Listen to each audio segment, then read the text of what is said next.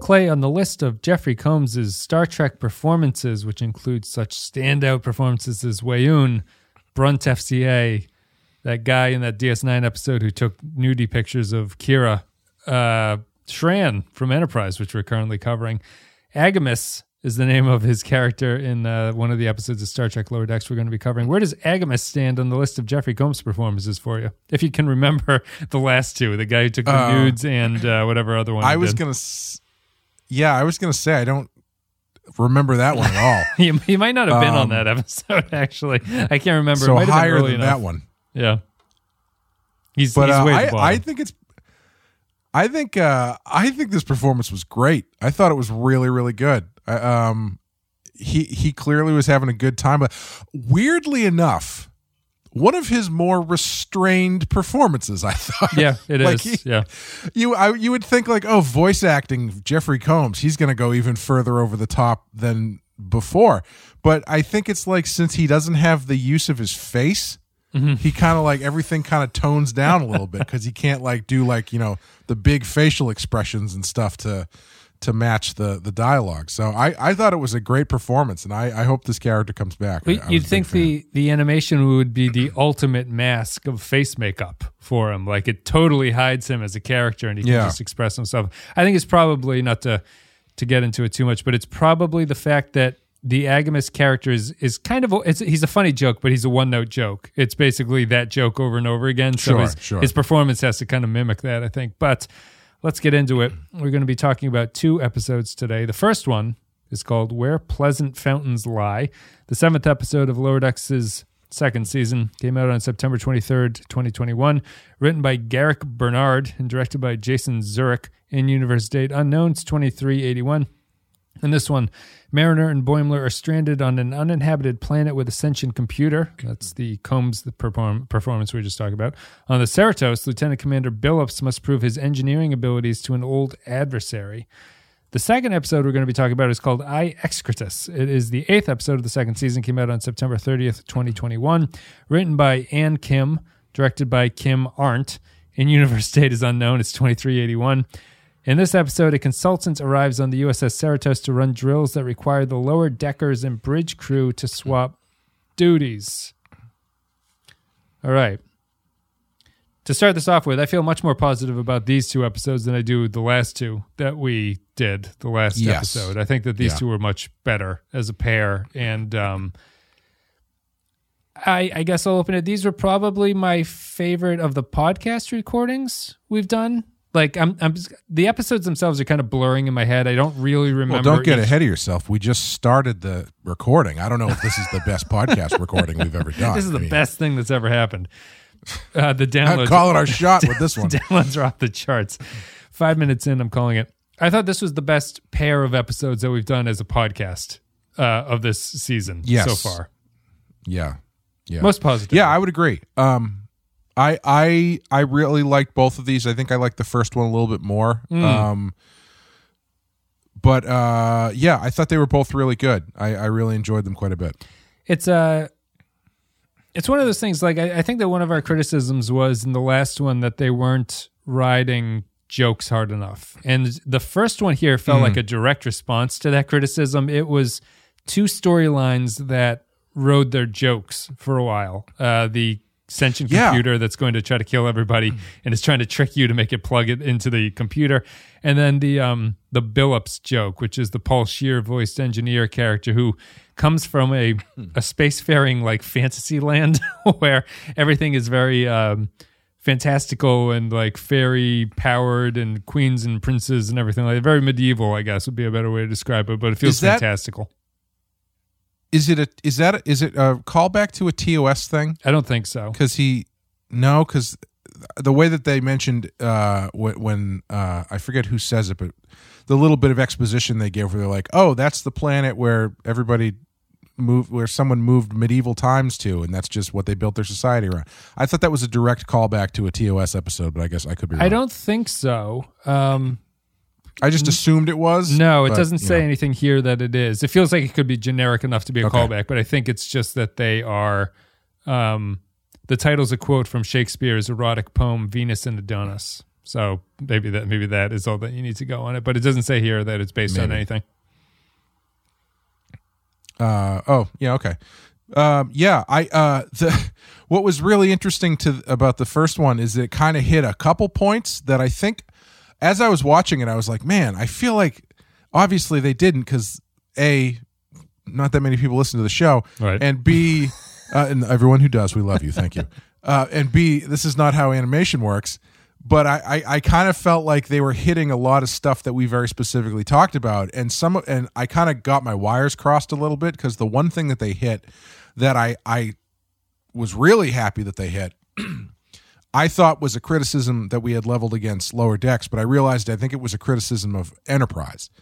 And what they did in this that I really liked was they did the two characters send them on a mission and have the mission act as sort of like the catalyst and the the uh, the back and forth for them to get at some of their their character issues Sure. because in this one you had you had them on eh, like, like the quark the is it the quark and uh, uh, odo thing where they're oh, you know on the planet by themselves that kind of shit Crash on the mountain. Um, they have to climb the yeah, mountain. yeah.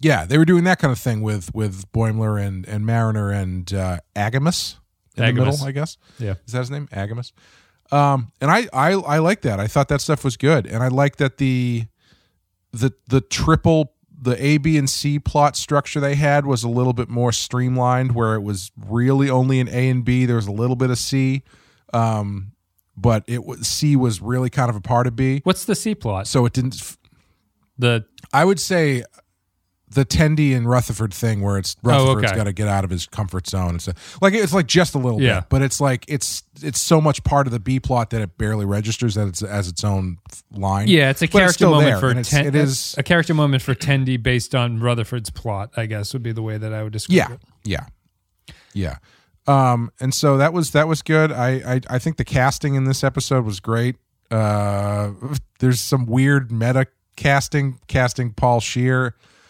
and his wife as his mother which is a Oh, was is that was that uh, June Diane Ra- Raphael or Yeah. her name is? Oh, Yeah. interesting. Okay, that Yeah. makes sense. Yeah, that um but she was she was great jeffrey combs was great uh yeah i thought that the the jokes were good the i think the my favorite joke was the uh at the very end of the uh after boimler reveals what he had he's done uh Agimus freaks out and he, he says I'm, he's going to blind him and then Yeah, he just clicks the dims the lights on and off.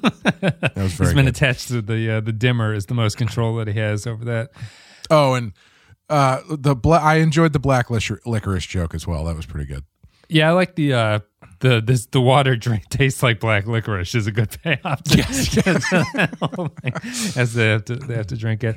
I I liked the focus of this one. It felt like you're saying just a response to every problem that I've had with it so far, which is that it felt more like a Star Trek parody in a lot of ways. Like it, Yeah. it didn't Yeah. feel like it was just a let's reference all the stuff that is in Star Trek. It felt more Right. like it was like a an original creation that was in the Star Trek universe.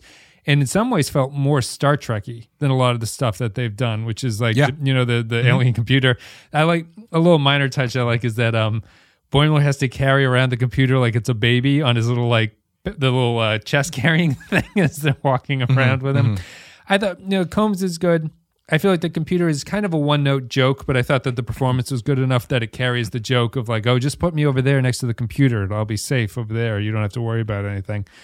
Um, yeah, it reminded me a bit of. Um, did you ever watch Aqua Teen Hunger Force back Just in the occasionally. In the day? Yeah. Did you ever see the uh, the one with the cube? The Uh, glowing it cube was like a multicolored. yeah. Yeah. Yeah, it was like a multicolored cube that they thought was like the smartest thing in the universe, but it was just like a shitty frat guy. Yeah. Like it Yeah. kind of reminded me of that a little bit. Yeah, yeah.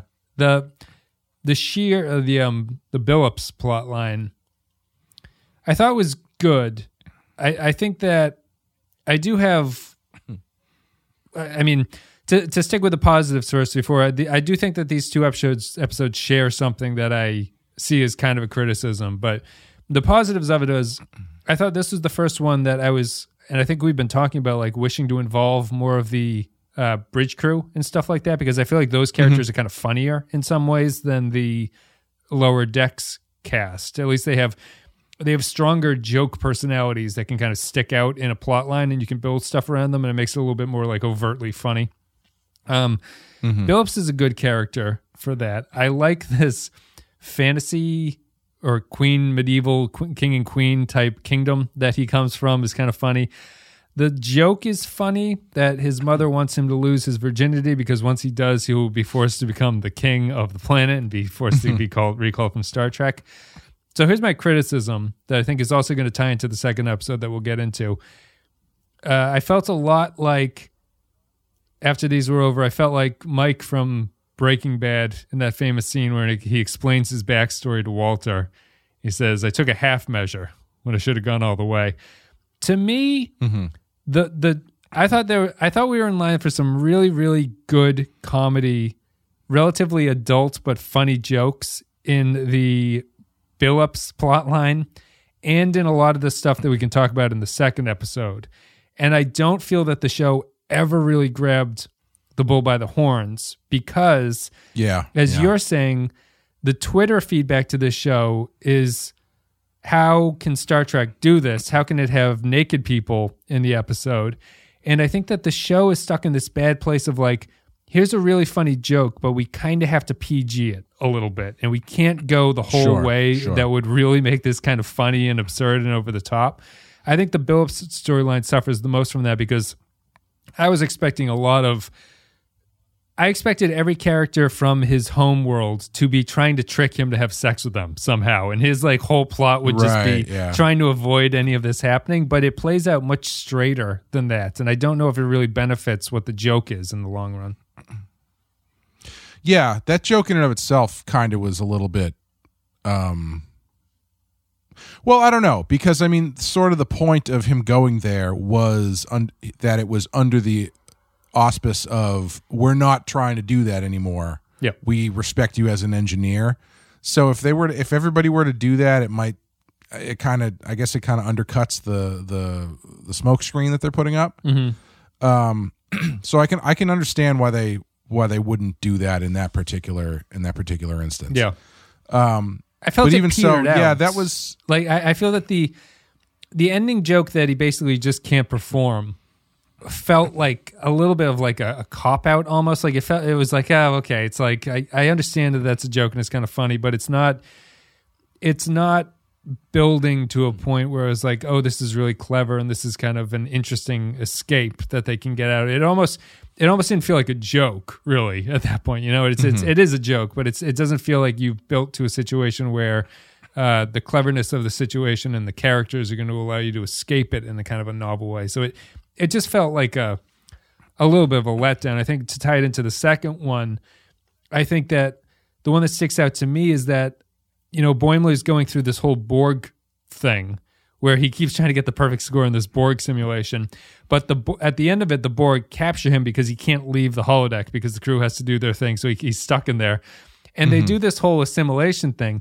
I was expecting for like a montage of horrible stuff to happen to him in this, you know, just to like to really break down what we've been saying about how it's really traumatic to be assimilated by the Borg and they Yeah, imply yeah. it, but they don't go very far with it. You know, it's like, and that would have been, you would have understand his trauma having to stumble out of the holodeck after that, and then he's like a completely shaken person by what happened to him, even though it was fake. And I feel that the show there didn't really go all the way with what it was trying to do either for for, for um Yeah. in a way that hurt the jokes. yeah, like if you got a, a montage of all the atrocities that he committed while he was uh, assimilated as a Yes, Borg, yeah, uh, and then they pull back out, and he's like, "No, I'm I'm fine." You right. a single tear rolls down his Um, cheek or something. Yeah, yeah. Yeah. Uh yeah, the the weird I think the weird thing about the the the first episode like their the sex joke is that I kept expecting and I, I feel like they kind of set it up this way but it was kind of kind of vague so I wasn't really sure what to think of this society. But I I got the impression that it was like a really fucky society like everybody was horny but they didn't really do that. And it was just about him and so like i kept kind of waiting for that to come back and and some and you know but it, it never it never did like i think i think the way that i would have changed that final joke would have been not that he's he can't get it up but that like Rutherford comes in and sees the two guards going at it, and he just looks over at Paul Scheer's character, and he's like, "I don't know. I was ready to go, Right. but they just couldn't keep their hands off each other. But Yeah. I just never. They just forgot all about me." Um. So yeah, it's uh, it's it, it seemed a little bit like it was the the the punchline w- at, at the end was a, a kind of in search of more of a setup, I Yeah. guess. Um, but uh, but aside from that, I thought it was I thought it was pretty solid, and and the yeah, I I think in the second one they went further with some stuff and probably not as far as they could have gone with other stuff. Like obviously, like the the naked the naked now Yeah. naked time thing was probably about as far as you could push that on in a On this, cartoon yeah, yeah. on on this. Yeah, uh, I mean to the point. I mean that spread eagle shot with the the the black box over his over his junk was Very quick. It was even it was like a half a it was. Yeah, it was like a half a Yeah. second shot too, and people still pulled it out and were appalled by it for some reason. It's like, come on, give me a fucking break. well, I, I guess that's the. I'd be totally. I'd be all for the show going more blue in that way, like making it more like it, Mm-hmm. it's clearly not in a, a children's cartoon show. That's what Prodigy is supposed to be. yeah. So, I. I feel that just in these two episodes, I really felt that the show was pushing against something and it was being held back because it's like, this isn't what the audience wants to see on the show. And I'm sitting there going like, go further. Like this is the best idea that you guys have had so far. You need to just keep pushing it to make this even more um, comedic and make it really stick out. And like I shared your that's why I thought that the the trickery of the Billups family stuff was because I was getting the in- intense vibe that everyone on that planet was horny. Like that's the thing. It's like a medieval Right. fuck fest, Yeah. basically. And e- even the first time you see the guards, they're kind of like leaning over them, and they're they're clearly sexually drawn, and so they're like you know they're you you get the sense that this is going to be building to something, and Well, I think I think in retrospect though, on like second watch or when I was thinking about it after, it's like, oh, yeah, they look like they're horny, but I think it's just them like constantly smirking because they know what's going Yeah. on. Like I think it's them smirking because they know that that they're trying to pull one over on them. It's not that they're all you know sexy. well, and it also it, it led to the although they do make that one guard does make a couple double entendres about swiping his key card or something. Yeah, what, what is this? He's, he's gonna work. He's, he's like, we got to fix this thing from the bottom up, and she's like, you can work on my bottom up or whatever it is. But uh, yeah. but the yes, two of yeah. them, so the male and the female guard, like the way that the way that it kind of struck me as, um, not what I was expecting is that at the very end they have the male and the female guard both trying to sleep with this guy Billups at the same time, right? And so the way that I was reading, Chauncey Billups. I know he's it is that's all I can think about is Chauncey Billups. Great, great five years in Boston or whatever he had. Maybe even less in Boston. Yeah. Drafted with Ron Mercer, the Pitino era. Larry Bird isn't walking through Oh, that boy. door. We got Chauncey Billups coming in. Um, the two of them are naked and ready to fuck him at the end of the episode. Uh, and I, I understood that because the way that those characters were portrayed from the beginning, I was like, oh, these people are very sexual. This is the way that things work. By the end of it, though, Right. it actually felt more to me that it was a um like politically correct maneuver to have a male and a female character like so that you're not limiting the option of what he's going to do but it doesn't come across in the way that Sure. planet is just so sexual that everyone has sex with each other and, then like gender and sex is sort of irrelevant to them it felt more like it Yeah. was an, an attempt to just say like who can say what Billups, the cartoon character, cares about, you know? And it's just, I, I was expecting Yeah. it to be more funny. And the reason for those two characters to be there at the end is because their whole job is to do this kind of like their whole raison d'etre is to Right, hook up yeah. with this guy. I mean, it's if that's the case, it's actually smart on his mom's on his mom's side for just being like, yeah, let's just cover all the bases Yeah, just in just- case we don't know what he's into. yeah, exactly. Lay every trap possible that could get this guy. And it seems like that would make sense to me. Yeah. Bill. He's is Bill supposed to be sexy? Except he goes about trying to mess like because he combs his hair a little bit in this, and I was like, I thought they made the cartoon look a little bit sexier, and I don't know if his mustache and general Yeah, appearance is I supposed to be a disguise. that was another reason why I was a little bit confused by the society because it was like he he runs his hands through his hair and it sweeps back into this kind of like suave manicured Yeah. look that kind of makes him look a little hotter. a heroic And I look, thought yeah. it was supposed to be like, oh, now he's going back to where he's from, who, which is a place full of hot, sexy Right. people. And so he just rustles his hair, and now he's hot. I thought he'd take the mustache But off that- like uh, a fake mustache. You know, it would, it would be like the Yeah. mustache is just Like- like, a little like bit of a like- disguise. yeah. Yeah. yeah. like in UHF, Yeah. pulls the mustache off. A call back to Best Defiant. Riker, Riker taking his uh, his uh, mutton chops. Oh, mutton right. chops. Yes. Do you think he's supposed to be? Is it a disguise? I don't think it's hinted at. I, I think that would be interesting. I think that's kind of a funny thing to do. For No, him. I, th- I don't think it's a disguise. I just think it's just a, you know, he he combs his hair a certain way when he's off world, and then Mm. it's a sign of him going back to to where he's from is when he gets his sexy Yeah. hair back. yeah i thought it was i thought it was good um the evil i mean combs' performance is very good just to get back to the the mariner and boimler thing i i suppose i like that plot just because it didn't stick out to me as strongly as they were trying to shove a mariner and boimler plot down my throat as it felt a natural mission that these two might be on and i Yeah. thought that the computer Yeah. was funny enough and enough of a side character like I I guess it pointed out something about lower decks previously that I never really thought about is that a lot of the tertiary characters that get dragged along is kind of the plot device have not really been all that interesting to me. And this computer was the first one I was like, oh, he's actually kind of funny by himself. Like a lot of the other previous plots are just kind of like a, a nebbish alien or some, kind of like a nervous guy or someone who does something else. And it's like, this is not really right, good. yeah, but the, yeah. the computer was a funny idea. So I thought it worked well with them.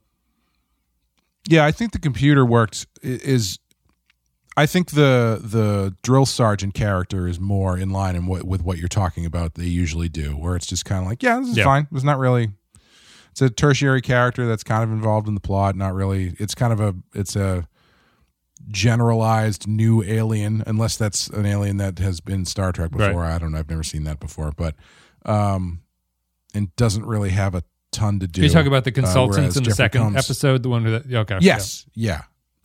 Uh, whereas Jeffrey Combs had a ton of stuff to do, and he was, you know, pretty integral to the story. Let's. I guess we'll talk about the second one and moving on. Uh, you thought? Uh, did you? Did I hear right? You thought that like you liked the first one better, first episode better? Yeah, I did. Um, I I I did really like the second one as well. I think I liked the first one a bit more just because I was. I was just it, it seemed like an episode of Star Trek. Like it was structured well. It it worked as a uh, as an episodic um, sci-fi story that you'd see. Like if you took the jokes out of that episode, it would it would be a solid episode of Star Yeah. Trek, like a mid, down the middle episode of Star Trek. And uh, um, I think I was just more that stood out to me a bit more than the second one because the second one relies a lot on reference stuff, which I didn't think was bad because I, I thought all the references they made were pretty good and pretty funny. Um, but it just it, it it's it felt more like a uh, a, a spectacle. Yeah, it feels artificial. Where the one before, yeah. where the one before felt more like it was like okay, we're gonna do a Star Trek episode. Yeah, I, I I can appreciate that. I think that for for I, w- I would agree with that in that the the second one is kind of a gimmick driven thing that is like okay, this is where the show Yeah. normally gets a lot of its humor from. Where the first one felt more like it was a story narrative that was working uh, within the context of what Lower Decks does. I think the weakest part of the second one is once they get out of the holodecks and they go on actual dangerous missions to show the consultant how dangerous things can be that mm-hmm. completely took the wind out of my sails about the episode. It's like this is i don't like this at all. Like i don't i wish this was not the way. I want to go back to the holodeck because the holodeck was actually kind of funny. And it's it's a little bit universe breaking or like doesn't feel the, the context of the holodeck stuff doesn't feel true to what they're actually doing when they go out on this brave mission. It feels like it's like a mishmash of uh, ideas about what the show is capable of. And it just it really Yeah. killed me. I really didn't like that segment at all of trying to show the consultant what real danger is on this planet and stuff like that. I much preferred the jokes in the holodeck. Yeah, I wish that the the solution to the problem had involved the holodecks because it was such a crucial central point. Like instead of instead of them going off on an, a real adventure, I, I kind of was hoping that they would basically cycle cycle the administrator through the different holodecks in all the different situa you know that Yeah. kind of thing like throwing her into the borg situation or throwing her into the mirror universe you know um just uh yeah because once they started just jump bouncing around in in, in space it was like yeah it, didn't it didn't really I, I wasn't totally sure even why they were doing Yeah. it. I, I'm trying to remember now why they were doing it. I don't. I don't honestly remember, other than to prove the consultant they were wrong or just something. doing it. Yeah, they were just doing it to convince her that she should give them all a passing Yeah. grade, which kind of, especially since they had the the great added bit of Boimler has to stay inside the thing. Right. Yeah.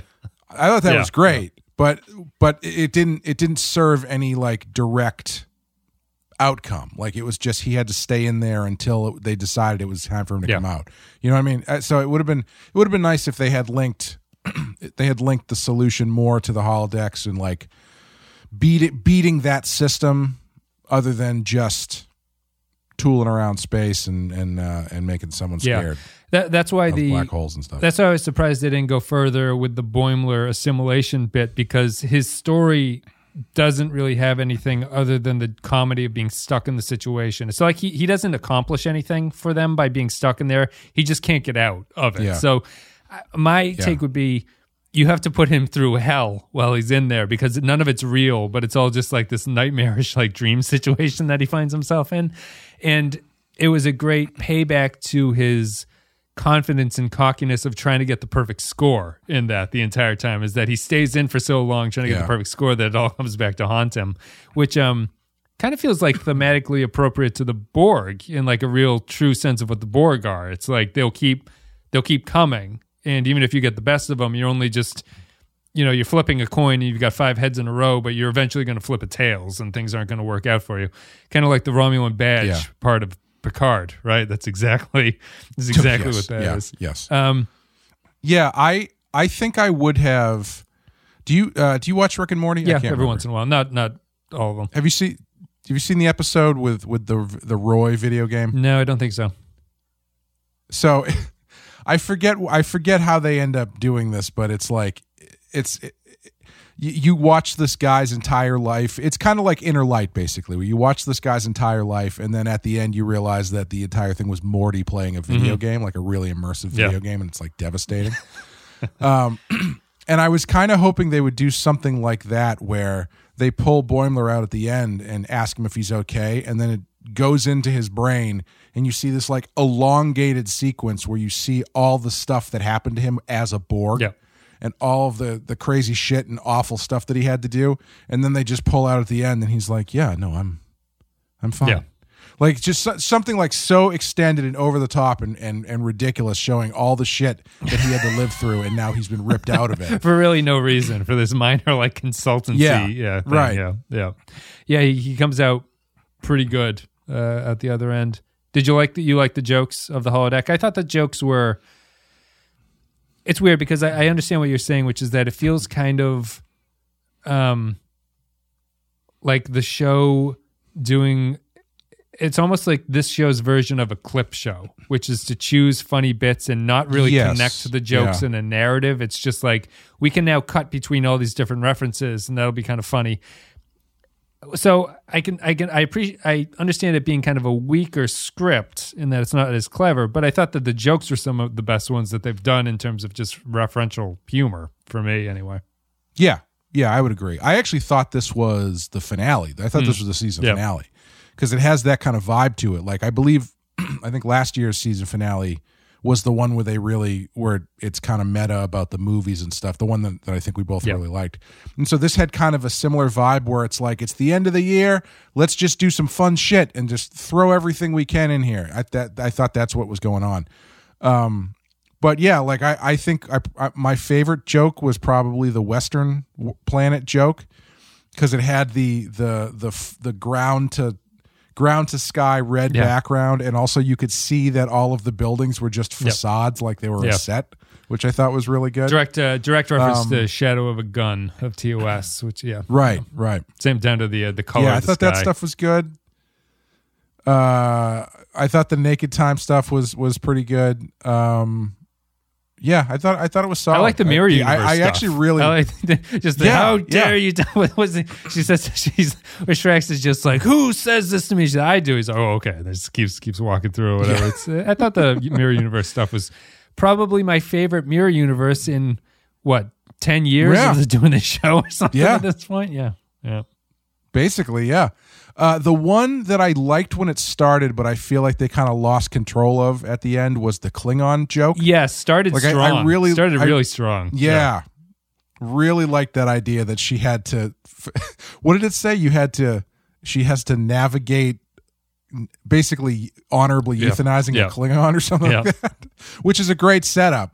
Um, but then they kind of lost it, and it, it got I don't know. It it wasn't really working for me at the end because I wasn't even sure what happened. By I the thought I it. thought it picked up. I, I, I thought it kind of went on an arc where it was like really strong and it went on for a little bit and it got weaker. But once the other doctors came in and had inverted what they were trying to do and they were just saying like like die damn it instead of the live live things that doctors. I thought it picked it up a little bit there. But there's a a portion before then where the joke. It, it just kind of hits that Family Guy thing of like they do it for a little bit and then it stops being funny, but then it comes back in with new characters and new energy and it becomes a little bit more funny. Um, but I Yeah. I just, I, you know, the doctor's talking about like he has so many kidneys and so many hearts. It's like impossible to kill this guy, or whatever Yes, like that. yeah. It's, it's that kind of a, uh, uh, obviously a reference to Worf when he breaks his back in that TNG episode. But um, Oh, really? I Yeah. didn't even realize that was a direct reference. yeah, he wants um, Yeah. Worf wants Riker to kill him because he's crippled uh, in that episode. Oh, I see. So that's this. Uh, what else? Yeah, There's this the was- Borg, these were- and then is that it? There's the Borg, the Western, the ethics of killing somebody, and the senior officers going something. What do Uh, they do? They stack. They stack. Oh, the stuff. senior Yeah, the senior officers has had to stack the weird shaped things while there was a queue running around and and I was uh, like the commanding the officer going, going, "Oh my up and- god, Jem'Hadar!" and he just runs off. and to stack the stack those Yeah. uh, blocks. Yep, pretty fun. Yeah, it, it was good. Like it was there was it was good stuff. It was uh you could tell they were having fun doing it and I thought the jokes that they were telling were referential like good referential jokes. Like it was I, I definitely uh I I definitely was laughing more at stuff than my girlfriend was when we were watching this. Um The second one, or just the, because- oh, both of them in general?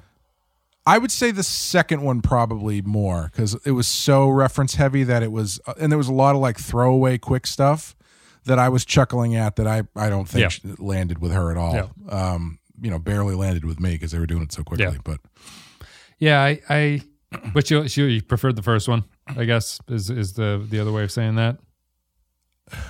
I would, yeah, I would, I would say Hmm. so. Um, I actually don't know. That's a good question. No, because I, I would have yeah. Uh, yeah, You, I think you had mentioned you liked the last two, and I would have thought, that, Mhm. yeah, I because I'm I'm I personally try to stay away from my critique or my review being like I like the jokes because I get them kind of thing. Like I don't think that the show Right, should do right, that. right. So I'd be interested just because, as we were saying, I did think that the first one felt like the best script that the show has done to this point. Um, Yeah. So maybe not uh, for other people, but for me anyway. Well, I think I think a show like this is at its best when you don't need to get those Yeah. jokes. I mean, those jokes really should be there for uh, people who know to know, but it shouldn't sacrifice the rest of the the, the, Right. the show because of it. Like, for instance, the episode where he gets caught in the transport, where Boimler gets caught in the transporter, that's going to be funny even if you've never seen the Tom Paris Yes. episode. Uh, not Tom Paris, Tom, uh, The, uh, Tom Riker. Tom Riker. Yes, and um, Scotty gets stuck in the transporter beam too. Yeah. Oh, yeah, like, yeah, that's you're just, talking about that's the just a funny the cloning thing, yes, is is second. Yeah, Yeah. Like that's that's gonna I think that that lands regardless of if you know what they're Yes. referencing.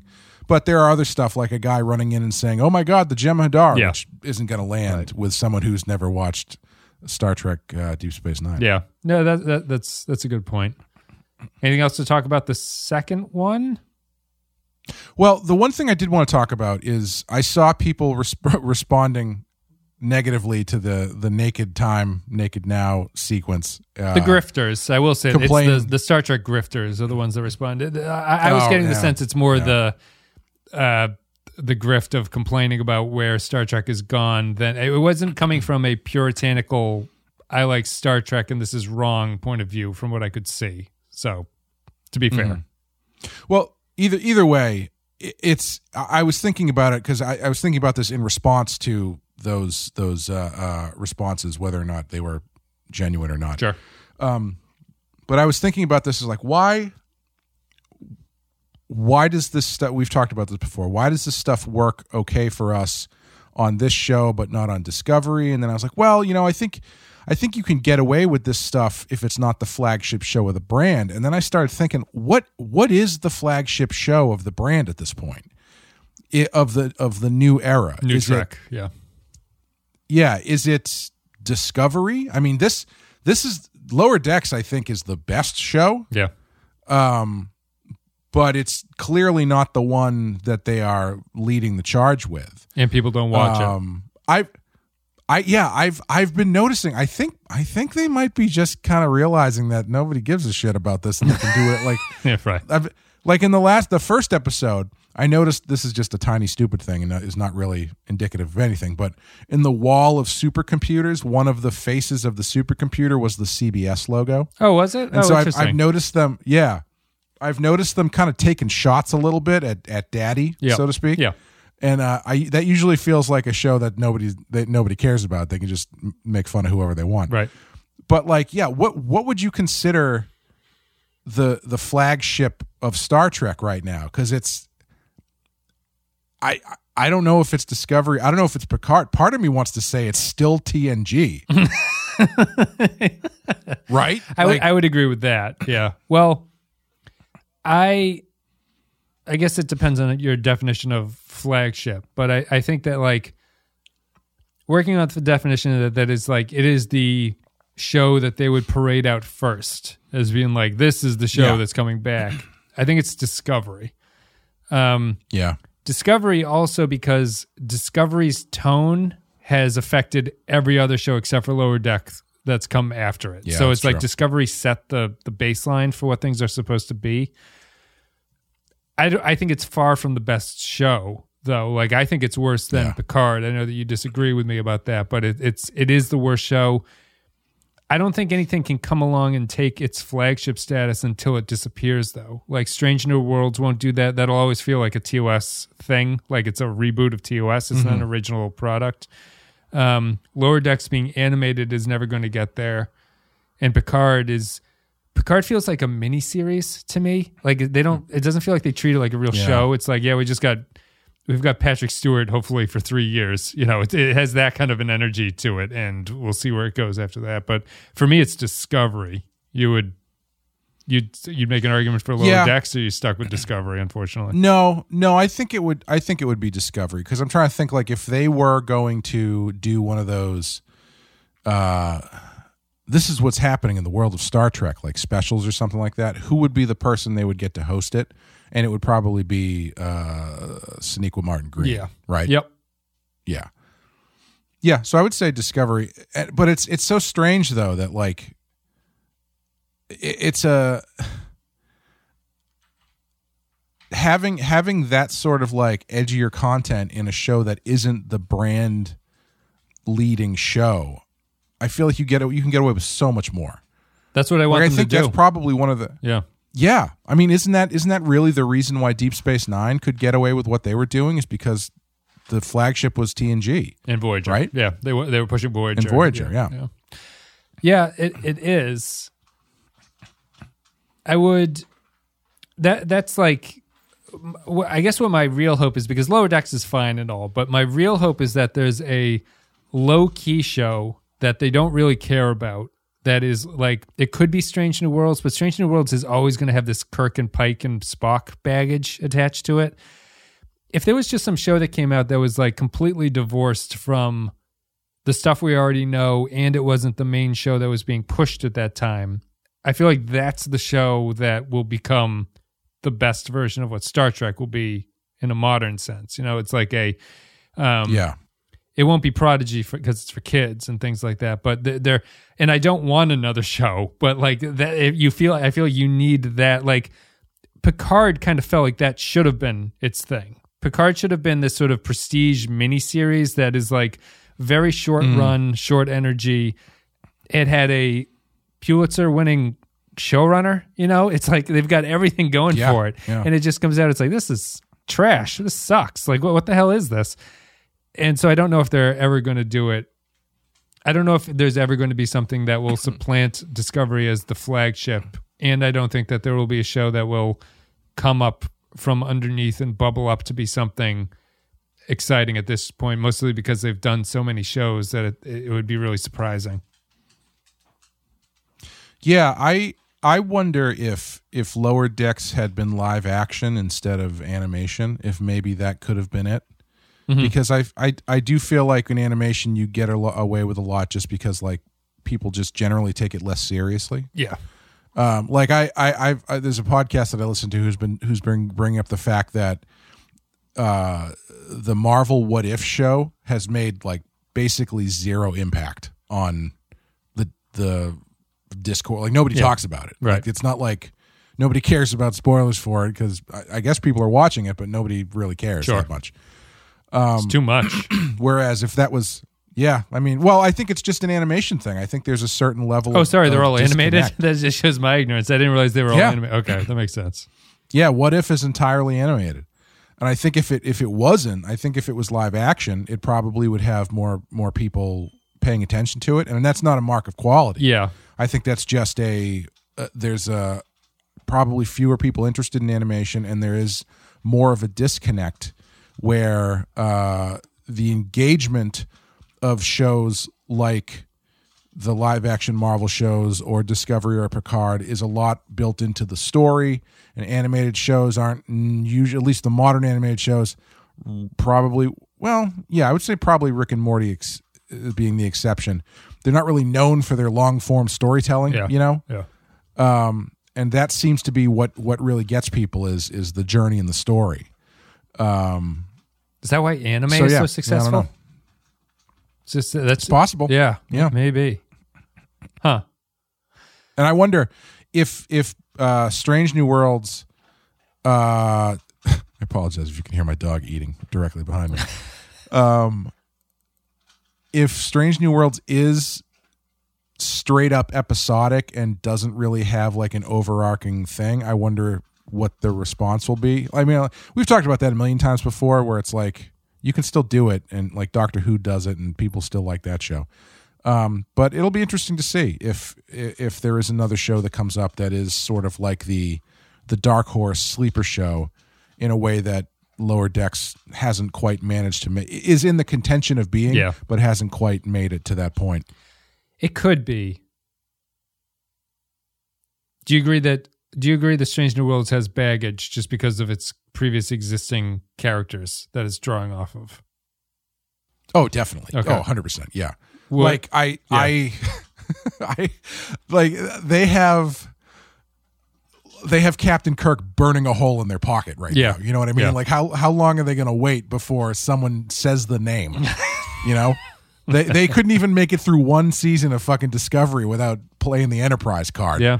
like it's gonna happen. It is. You know? Yeah. Hey, it's interesting, and you know the, the the Singh character, Ensign Singh or whatever it is, good Mm-hmm. Singh, and then Mbenga and stuff like that. I actually like that. That I think that's Yeah. a, a clever use of a character that does exist in TOS, but no one knows any goddamn thing except uh, about his name and the fact that he's a black person. Like those are the only things you know about Mbenga.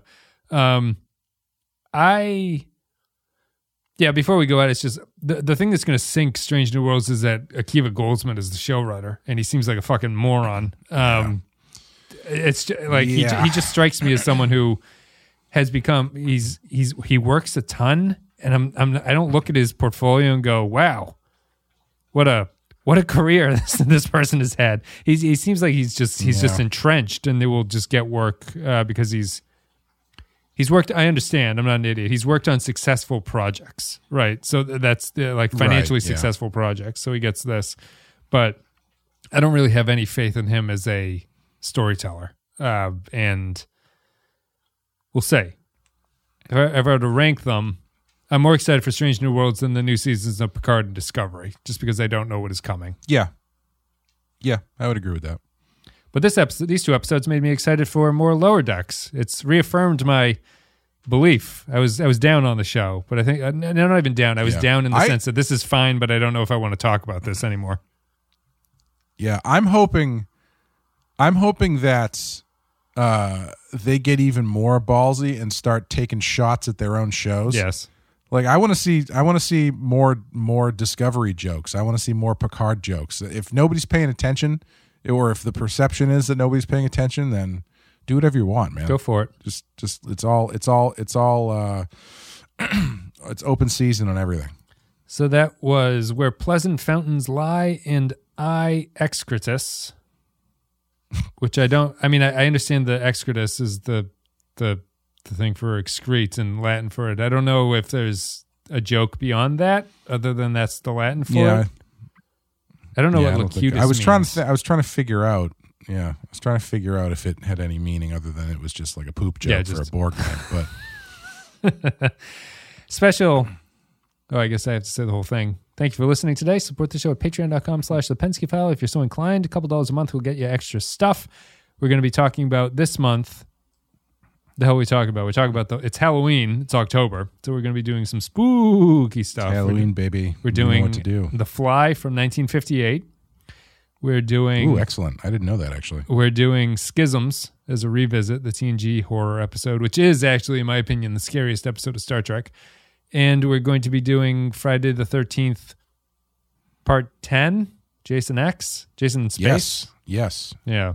yes. Those are Yep. all the things. And also uh and also on the 27th amanda and i will be doing a uh what's the word live stream where we talk about halloween kills Oh. a new halloween movie that's coming out next week spooky. That'll be on the general YouTube channel. I would assume it's not Patreon. Yeah yeah that's that's not a patreon thing. Cool. We also actually we do have our first bat ass patreon thing coming out this month though where i think it'll be this month uh where it's uh sean is going to be talking about his secret history with why he doesn't work for marvel comics. So if you want the dirt, which is a it's a yeah it's a pretty interesting story actually. Um i won't spoil any of it here but it's uh it's surprising the the stuff that he he actually has gone through with that other company Hmm, interesting. So, if you want to know why Sean Murphy will never, in all caps, work for Marvel, you have to sign up. No, not never. That's a big part of it. Is that it's not. It's it's not that he has anything against them. Never ever, never ever until I know. I know. rid- I'm until they sorry. get gotta, rid of we, that gotta, we guy. gotta sell. we gotta sell for the clicks, man. We gotta go tune for the in this month for Sean title. Murphy's milk toast opinions about Marvel. He thinks the paper stock is too thick. he thinks the people that work there are okay. They're fine. it'd, it'd be nice to work with them occasionally. All right, so The carpet in the office could use a vacuum, but aside from that, it's a pleasant place to be. patreon.com slash the Pensky file for all that stuff. Apparently, this is the busiest month in Patreon history. We're going to have a whole bunch of Yeah. stuff. Special thank you to our captain tier supporters Samuel Custer, Tarek Latif, Joint Mango, Andrew Sherlock, uh, Cal Barrett, Mike Burnett, Matthew Ross, Christian Pouch, Brandon Howells, Michael Pond, Matt Cutler, Nick Sergey, Grim Santos, Sean, Bradley Killens, Dwayne Hackett, Darth Musk, Vault 13 Hero, Kevin Reyes, Jordan Cooper, Russell Elwood, Stephen Minton, HH28, Nick the Rat, Derek Zajac, Paulo Roscoe, Jacob123, Point Extra G, Patrick Seba, Dave Davies, Johnny Franceschi, Captain Brazen, Eric Antoine, Jakey's Gamer, Kevin Lowry, William Scheisler, Rayhan Jaffer, Soylent Blue, Zane Majors, Olivia Pardue, Diz Brother, Ed Mark Star, Retail, Grapple John Zorn, Tom Hecky, Jose Hunter, ZWNF Remixes, Captain Munchausen, James McLennan, Beal, Jonas, next page, Tommy Tango, Tuvix Must Die, Chris McLaughlin, and Mutilated Puppet. Thank you very much, everybody, for supporting the show. Are we done? Enterprise continues next week. We're with the second part of the Augment arc, which feels like we rec- recorded that No. two years ago, but uh, it's coming out. Oh wait. Oh, I'm sorry. We are behind. So you're saying well, what's coming out? I was going to say we're well past. Yeah, that. we're we're well no, well past we're, we're not. uh, the second arc of uh, the second episode of um, the Augment arc is the one that I forget what it's called. Cold Station Twelve is the one that's coming up. Uh, a little bit of a teaser for that one. we thought that was an extremely interesting episode. so you can, you can wait for that one. Um, that's it. And then the last two lower decks are the week after that. So hope you guys enjoyed the season of lower decks. Clay, do you have anything you want to say before we sign off for good? Uh, if you're if you're out there looking for a spooky Halloween Kickstarter to back, I'm part of a uh, horror anthology called Memoirs of the Morbid, which is like a Tales from the Crypt kind of uh, uh, anthology comic throwback that I did. A, I did a cover for it with my bloody hell colorist Russ Badgett, and I have a story inside that. This Kickstarter's running now, so if you get a couple bucks, throw it over there. And also, bloody hell, my book comes out in stores next month, November 13th, I believe. Mm-hmm. Uh, so if that's something you're interested, keep your eyes open or tell your local comic book store that you got to have it. Can you buy it online or does it have to be a physical store? No, you you should. Yeah, I think so. I mean, you will be able to once it's out. Yeah, Okay. as far as I know. Yeah, Yeah. I've seen. I've seen the. Obviously, it's good to support the local stores, but I didn't know if there was some, if publishing that way has some online ordering aspect to it that I, I was just unaware of. Uh, no, I think I believe once it is out, out. I think you should also be able to get it on Amazon. Oh, okay. Your your local your local internet book distillery Yeah, yeah. distributor. Paper mill. Yeah. Uh, yeah. Uh, yeah. So keep your eyes open for that. If it doesn't have the great read on Kindle, can't buy it. I only buy those.